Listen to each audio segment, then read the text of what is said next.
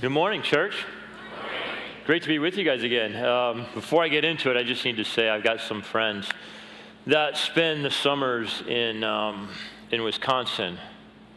So to them this morning, I just want to say, sons and four. sons and four. I want to thank Pastor Hudson for bringing the word last week. Our youth pastor did an amazing job. And also want to encourage you, please, please, please stop by the mobile kitchen, take a tour, check it out, meet Josh. The reason why I want you guys to see that and experience it is because you made it possible, right? And I want you guys to see what you made possible. In the first service, we had a bunch of guys from Teen Challenge here. Last year, as part of our Thrive 2020 campaign, you guys also were generous enough to purchase a bus for Teen Challenge, which they use to do all their ministry.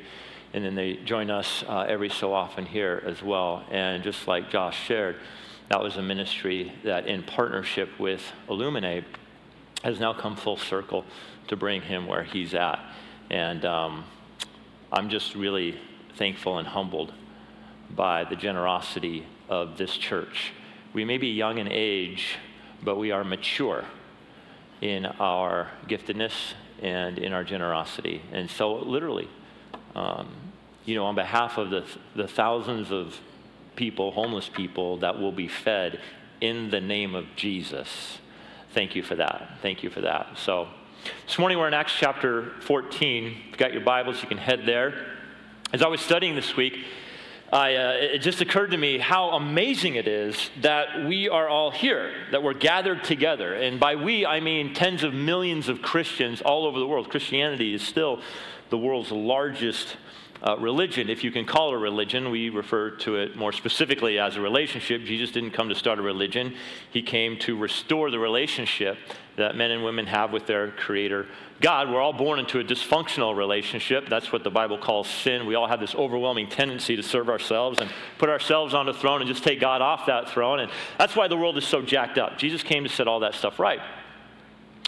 But how did we get here? Uh, what, what made this all possible? Well, there was an ignition spark, without a doubt. We've said many times throughout our study in the book of Acts. There's no way Christianity gets off the ground. It does not exist without the resurrection of Jesus.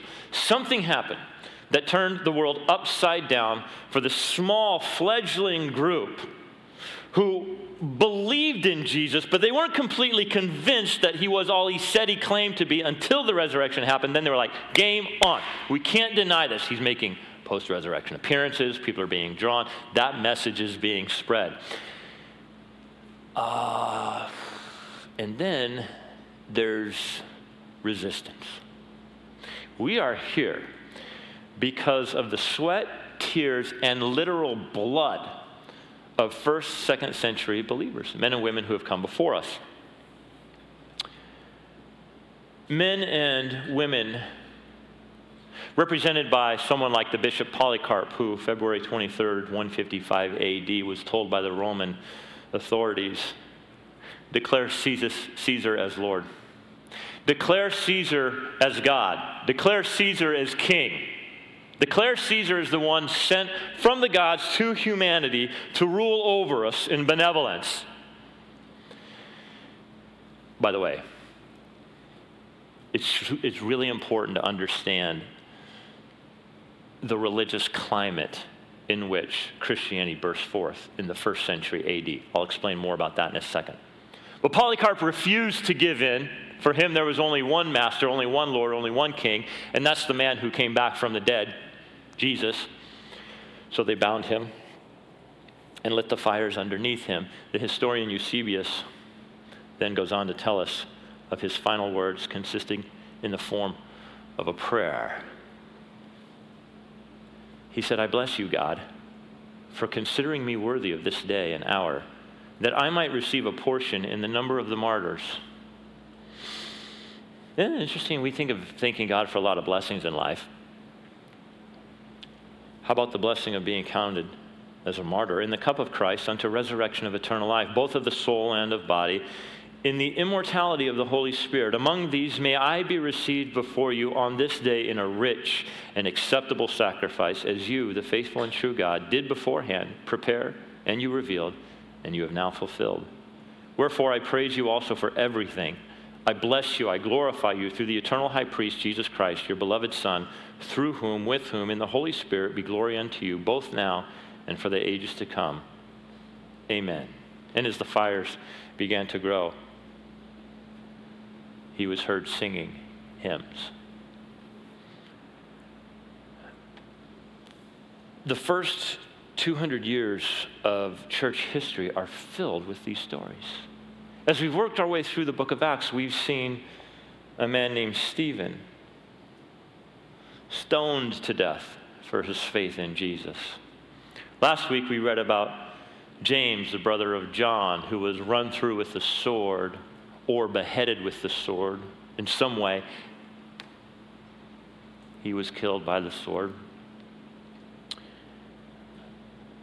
I, uh, I recognize that for many in the Christian community at this time, it would have been an absolute shock, right? It's like for a while early on, things were going really well.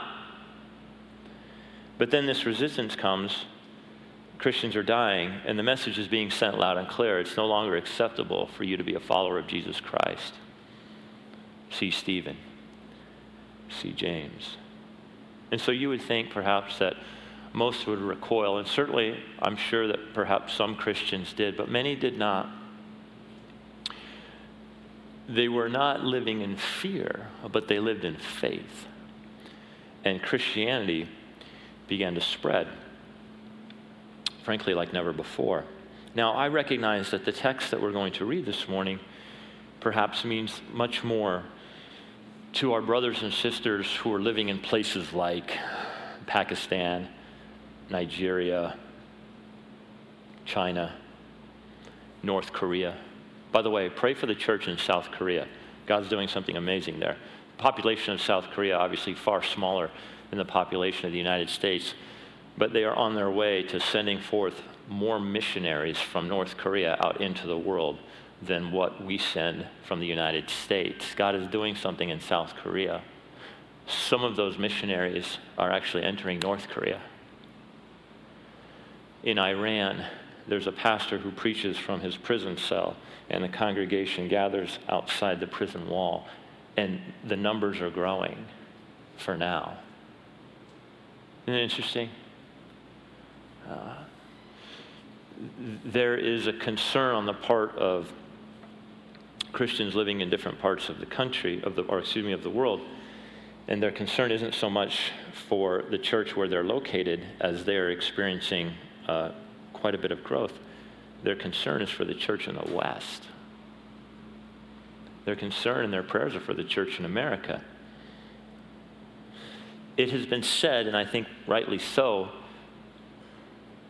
that in an absence of persecution, real persecution, complacency and apathy begins to set in. C.S. Lewis has written a fascinating little book, more like a fable. Perhaps you're familiar with it. It's called The Screwtape Letters. It's the story of an older, more seasoned demon, and he's mentoring a younger demon who's new in the art of deceiving Christians. And as he's mentoring him, he writes these words Indeed, the safest road to hell is the gradual one, the gentle slope, soft underfoot. Without sudden turnings, without milestones, and without signposts. In other words, what he's saying is that if you can get a Christian to live his or her life in a comfort zone, in a bubble, free from any kind of persecution, then you will anesthetize him or her. And in so doing, you will make that person essentially incapacitated and unable to advance the things of God. Uh,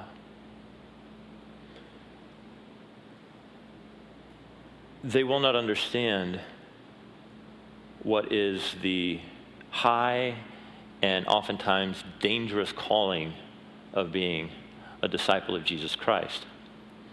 And so for the early Christians, there, there was no soft underfoot, there was no gentle slope. There were signposts, and the signposts read, death. So let's review where we're at in the story. The church at large is about 10 to 15 years old. The church in Antioch already is sending forth missionaries out into the world. Two pastors, Paul and Barnabas, they make a 1,400 mile journey. They're preaching the gospel. They're seeing Gentiles and Jews come to faith in Christ. We've been saying this every week, and it cannot be understated. It can't be said enough. There is nothing like, nor has there ever, there never will be anything like biblical Christianity to unite people. Two very different groups, hostile with each other, Jews, Gentiles, now living under the same roof calling each other brothers and sisters and sharing together. The world had never seen anything like it. Nothing unites like Jesus Christ. There wasn't another word to describe it. In Antioch, they were first called Christians. They were identified first and foremost by the gospel of Jesus Christ. Not their skin color, not their race, not their ethnicity, not their gender, not their sexual preference. The gospel within the Christian community transcended all of those things, and that's what united them together. These churches are being planted, people coming to faith in Christ. Paul and Bar- Barnabas enter the city of Lystra. They're preaching, and they encounter a man who he, he hasn't been able to walk his entire life. And Paul heals him. And the crowd takes notice. And the crowd is out, they're out of their minds when they experience this. And they immediately begin to think, the Greek gods are visiting us in human form, and they begin worshiping Paul and Zeus. They call Paul Hermes, which is the Greek god of knowledge. Barnabas, they call Zeus. They start making sacrifices to the guys. And Paul and Barnabas are out of their minds, like, no, no, no, no, what you're doing wrong. They're ripping, they're tearing their clothes. It's a really intense moment. And they explain, this is all God's work. The God who created everything the God who gave us his son, Jesus Christ, out of his great love for us, this is the God that's at work here. It has nothing to do with us. They totally shunned popularity and fame. It's like, don't put the spotlight on us, put it on Jesus. There's a reason why we don't live for the favor of man, because the favor of man is so fickle. Cancel culture was around way before our time. Jesus rides into town on a donkey that first day of the Passion Week, and the crowds are like, Hosanna, which literally means, save us. Our Savior is here. By the end of the week, those same people have canceled Jesus, even his own. Crucify him. So the crowd wants to deify Paul and Barnabas, and in the next moment, that same crowd wants them dead. Because here's what happens, chapter 14, verse 19. But Jews, religious zealots, came from Antioch and Iconium, and having persuaded the crowds, people can be so easily persuaded, they stoned Paul and dragged him out of the city, supposing that he was dead. So these Jew- Jewish zealots show up. They, they start spreading this misinformation. Within the Jewish community, they're saying, hey, these guys are preaching the, uh, that Jesus is the Messiah, and that's going to undo our Judaism. So we need to get rid of these guys. And the crowds are persuaded, and they want Paul dead. Now, there's a different form of persuasion that's used against the Romans, because the Romans will turn against Paul and Barnabas, and we'll talk more about that in a second. But first, I want you to think about what Paul is experiencing here. Imagine, I don't know if you've ever had an angry mob come at you. What is Paul thinking? Is this it?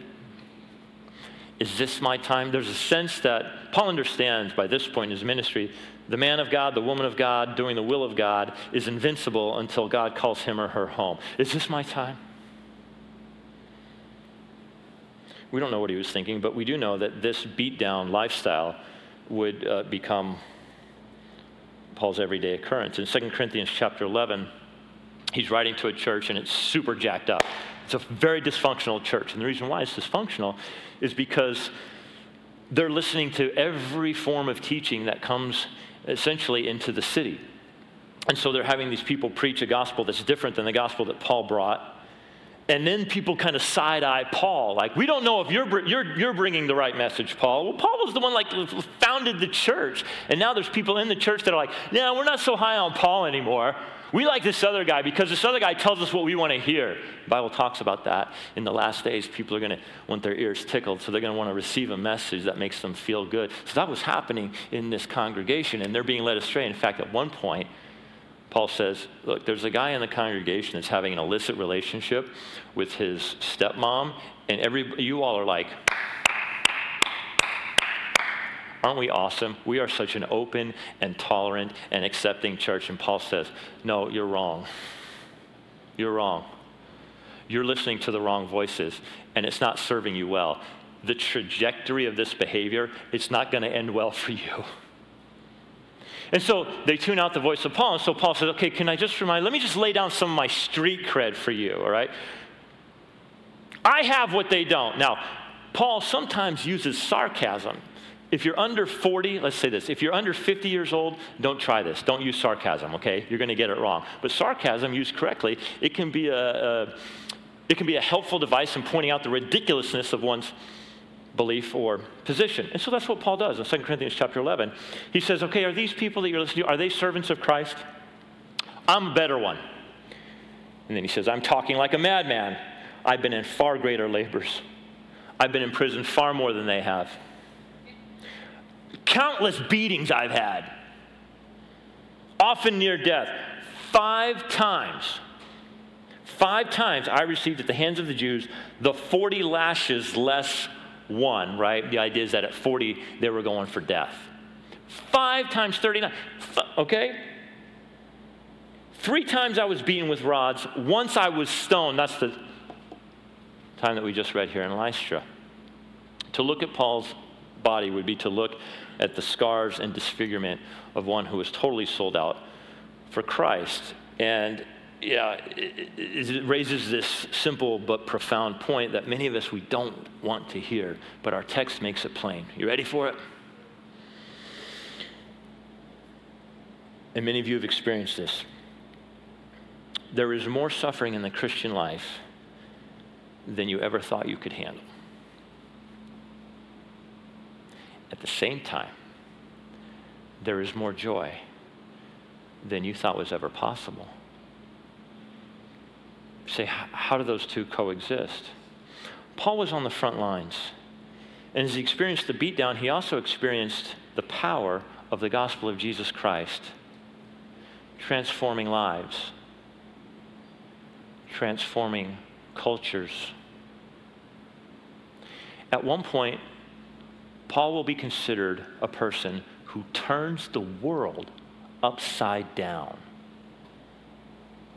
Turns the world upside down. That, that, I mean, man, what a, that's my prayer for our own community that we would be known this way. He's in rough shape. They drag him out of the city, they leave him there for dead. By the way, that's an important point in the text. What's being emphasized there is their deep disrespect for Paul, because for a Jewish man to, to, to have his to not have his body buried, that, that was um, yeah, it, it, was, it was just like the worst. It was like spitting on your grave. It was like showing you disrespect even in your death to not give you the dignity of burying your body. So they leave him, they think he's dead.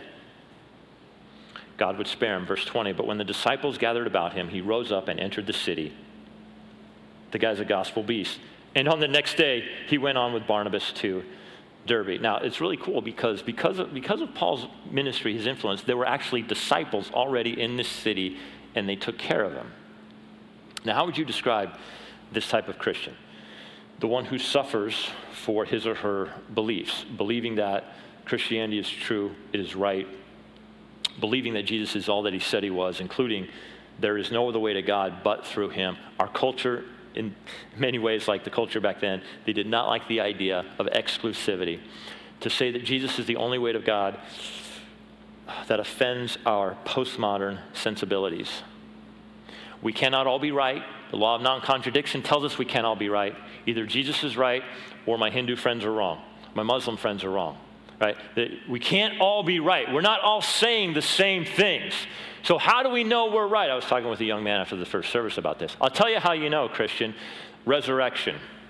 The resurrection of Jesus Christ is the exclamation mark. If you come back from the dead, and by the way, if you're open minded, open hearted, the evidence surrounding the resurrection is incredibly persuasive. I would say overwhelming. In fact, I would go so far as to say, I have to be a Christian because of the evidences surrounding the resurrection, period. Now, you can be exposed to those and you can deny it. That's on you, right?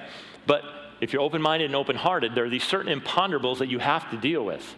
So that's when Christianity, only in Christianity you have this ignition spark. Again, there is no Christianity without the resurrection. We would not be here without it. So these early believers, they gave their lives for it, uh, believing in the gospel. Now, I want to take uh, just a moment and I want to go back to what I said earlier. It's crucial that you understand the religious climate in which Christianity burst forth. In the first and second century AD, historians now tell us that the largest religion consisted of and was known as the worship of Caesar. Isn't that interesting? The worship of Caesar. In fact, there have been temples unearthed that are dedicated solely for the purpose of worshiping the emperor. They deified him. This is why in 155 AD, Polycarp was told, You better start saying Caesar is king you better start declaring him a deity. In fact, some historians say that the reason why Rome conquered most of the known world at that time is because of this cult of Caesar, this worship of Caesar. In other words, you don't need a military to enforce what Caesar wants when you have everybody already believing that he is a god sent to earth for your benevolent dictatorship. You do what the emperor wants because he is a God from on high, a gift. So if you have the population believing this, it's easy to rule them. In fact, there are government buildings with inscriptions on the side that talk about Caesar as God, but they also include another very interesting and very important description. In fact, if you don't understand the role of the worship of Caesar in the first century, you actually won't completely understand how influential the gospel message is in the first century. I'll show it to you. This is a. will uh, read you an inscription carved into the side of a government building. This speaks of Caesar Augustus, who reigned during the uh, Roman Empire at the time of Jesus. Here's what the inscription says Since Providence, which has ordered all things, and is deeply interested in our lives, has set in most perfect order by giving us Augustus, whom she filled with virtue, that he might benefit humankind, sending him as our Savior, both for us and for our descendants, in that he might, he might end all war and arrange all things. And since he, Caesar, by his appearance, excelled even in our anticipations. I mean, they're really putting it on thick here. Like Caesar was, not only is he this godly form, but he was so good looking, surpassed all previous benefactors, and not even leaving to posterity any hope of surpassing what he has done. He's that great. And since the birthday of the God Augustus was the beginning of the, in the Greek word is evangelio which is the English word gospel. The God Augustus was the beginning of the gospel for the world. Paul was not inventing the word gospel, it was a word used in the culture, but applied to Caesar. And so now Paul comes on the scene and he says, Let me tell you about evangelio. Oh, there's a different evangelio. It does not have Caesar at the center, I can tell you that. It has Jesus at the center.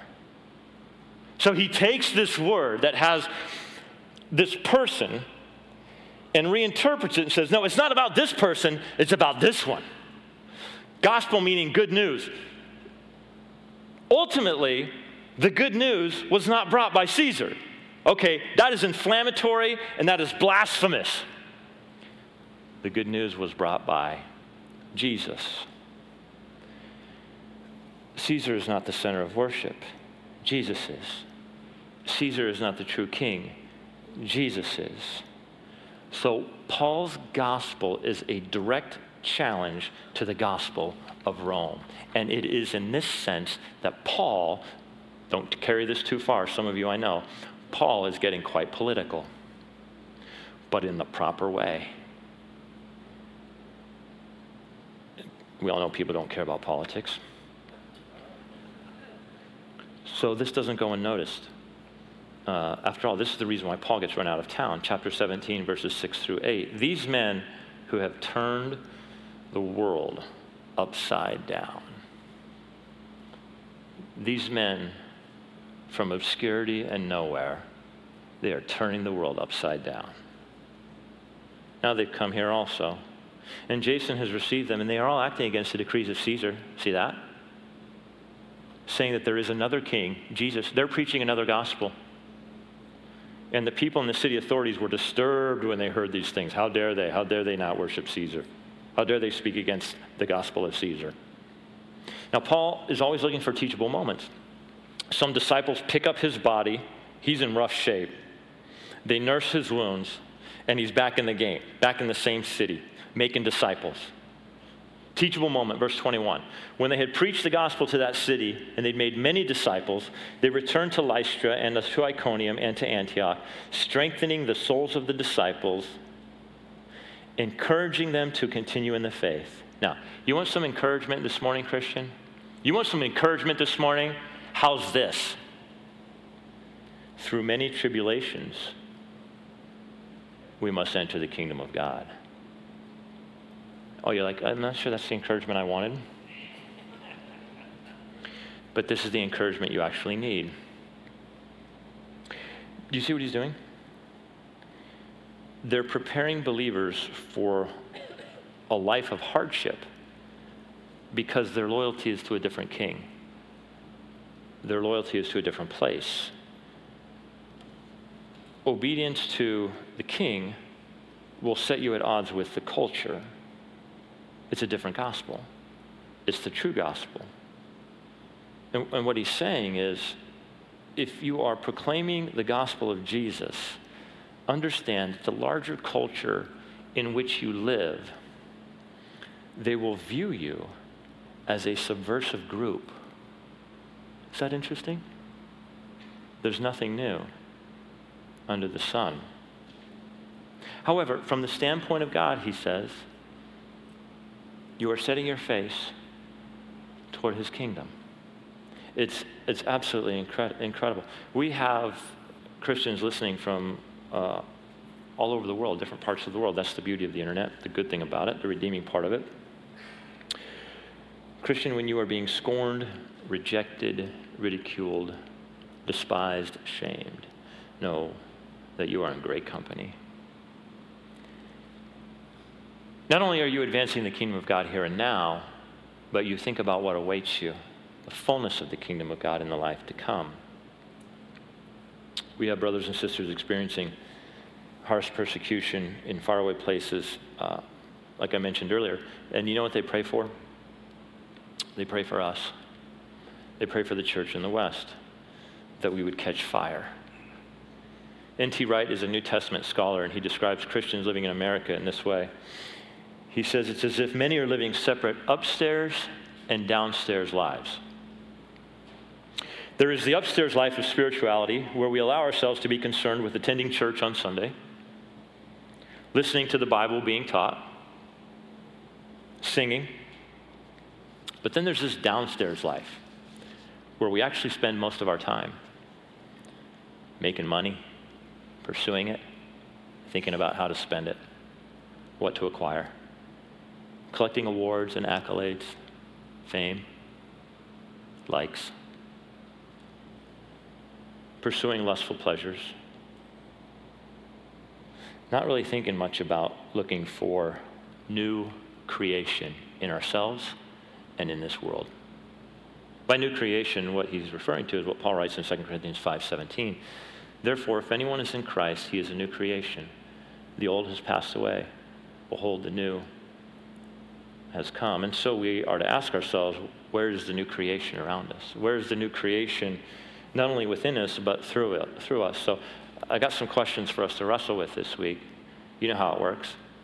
I've had to wrestle with it myself. Now it's your turn. How is the gospel of Jesus Christ reflected in your life, and how is it not?